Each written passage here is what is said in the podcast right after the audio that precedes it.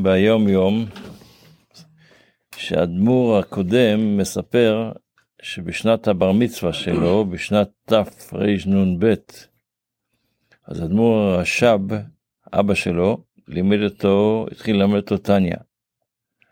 ומי שיודע, בפרק השני של ספר התניא, מתחיל הפרק והנפש השנית בישראל היא חלק אלוקה ממעל ממש. אז ב, ב, ב, במקור, בחלק אלוקה ממעל, כתוב באיוב. אבל האדמו"ר הזקן הוסיף גם כן את המילה ממש.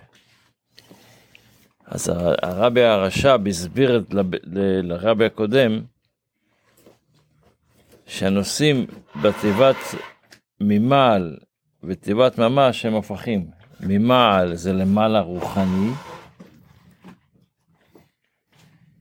רוחני שברוחני, וממש זה תוארו הוא גשמי שבגשמי, ממש אתה יכול למשש אותו. והוא הסביר שזה בעצם המעלה של הנפש השנית של עם ישראל, שמתי בעצם נכנס הנפש השנית בעם ישראל? בבר, בבר מצווה היא נכנסת במלואה.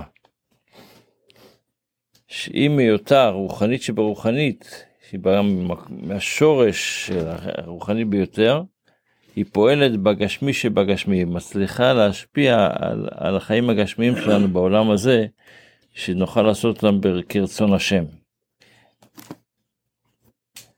בספר המצוות לומדים היום את המצווה שלמדנו כבר אתמול, המצווה של שבועה, שאנחנו צריכים, שאסור לנו ל... אנחנו צריכים לשמור על המילים שאנחנו מוצאים מהפה, מוצא שפתיך תשמור.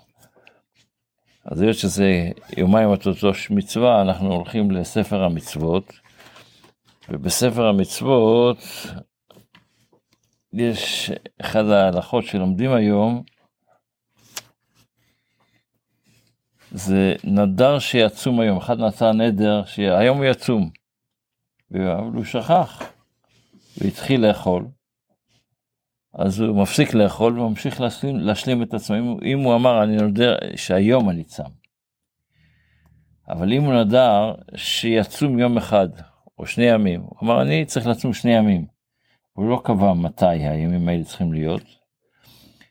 הוא התחיל לצום ושכח ואכל, איבד את תעניתו. עכשיו זה לא, הוא לא יכול להמשיך לצום וכאילו שיחשב לו יום שהוא צם. הוא צריך לצום וחייב לצום יום אחר. אם הוא אמר את היום שהוא צם, קבע את התאריך גם כן, אז הוא יכול להמשיך לצום והוא שבר, או, הוא שבר, מה? מה ההיגיון? כי הוא אומר היום, אז הנדר הוא על שני דברים, גם על היום וגם על הצום. זה נראה שמזה הוא לא צריך לצאת כזה בקלות, נראה שהצד השני שאומר אני אצום איזה יום אחד. אז זה הכל, אז יצום יום. הוא התחיל לצום, ושבר את הצום, אז טוב, יש חיים אחר לצום. לא קבעת את היום. אה, זה אם לא קבעת את היום. אם לא קבעת את היום, אז אם התחלת לאכול, הלך עליך. הלך. אתה, כן. אבל אם קבעת היום, אז אתה צריך לשמור גם, השבועה היא על שני דברים. בתפילה אנחנו עוברים לקטע אחרי הקטע שאנחנו אומרים הרי אני מקבל עליי מצוות עשה של ואהבת לרעך כמוך אנחנו מתחילים להגיד הקטע הראשון מה טובו עליך יעקב משכנותיך ישראל שזה הפסוק הראשון של הקטע הזה. הקטע הזה שלושה שלושה פסוקים מה טובו עליך יעקב משכנותיך ישראל ואני ברוב חסדך אבוא ביתך אשתחווה לך על קודשך ביראתך ואחרי זה ואני תפילתי לך השם את רצון אלוהים ברוב חסדיך, הנני באמת אישך. זה בעצם הכניסה לתפילה, אנחנו מתחילים להתפלל עכשיו, וצריכים לנקוש על הדלת, אפשר להתחיל להתפלל, אפשר להיכנס להתפלל פה. אז דבר ראשון אנחנו אומרים לקדוש ברוך הוא, מה טוב אוהליך יעקב משכנותיך ישראל. יש חשיבות בלהתפלל בבית כנסת, מה טוב אוהליך יעקב משכנותיך ישראל, או בבית כנסת, או בבית מדרש, או בכוונה של, אפשר גם כן, אסור לש- לשכוח את הכוונה הפשוטה של, של אה, בלעם, שהוא, כש... אחד לא, מה מיוחד של מה טובו עליך יעקב שבלעם אמר, שלא היה, בעם ישראל לא היה דלת מול דלת במדבר. כדי שאף אחד לא יכול להיכנס, להסתכל מה, מה קורה אצל השני. זה היה המיוחד של מה טובו עליך יעקב. אז אנחנו אומרים שאנחנו כשהולכים להתפלל לא צריך להתחיל להיכנס אחד לשני לתוך החיים של השני מה שנקרא. כל אחד יש לו את התפילה שלו, את הצורת תפילה שלו, זה הכל בסדר, אתה רוצה לנסות לעזור למישהו, אחד עושה טעות, קח אותו הצידה, אתה, אל, אל תעשה את הבית כנסת למקום מלחמה, אתה אומר לי ככה, אם זה לא עוזר, אז תשים עוד פעם, ועוד פעם, עד שזה יעזור. החסידות אומרת שאם זה לא עוזר פירושו של דבר שלא אמר כי דברים היוצאים מהלב נכנסים ללב ועושים פעולתם אם זה לא עזר פירושו של דבר שאני לא התכוונתי באמת.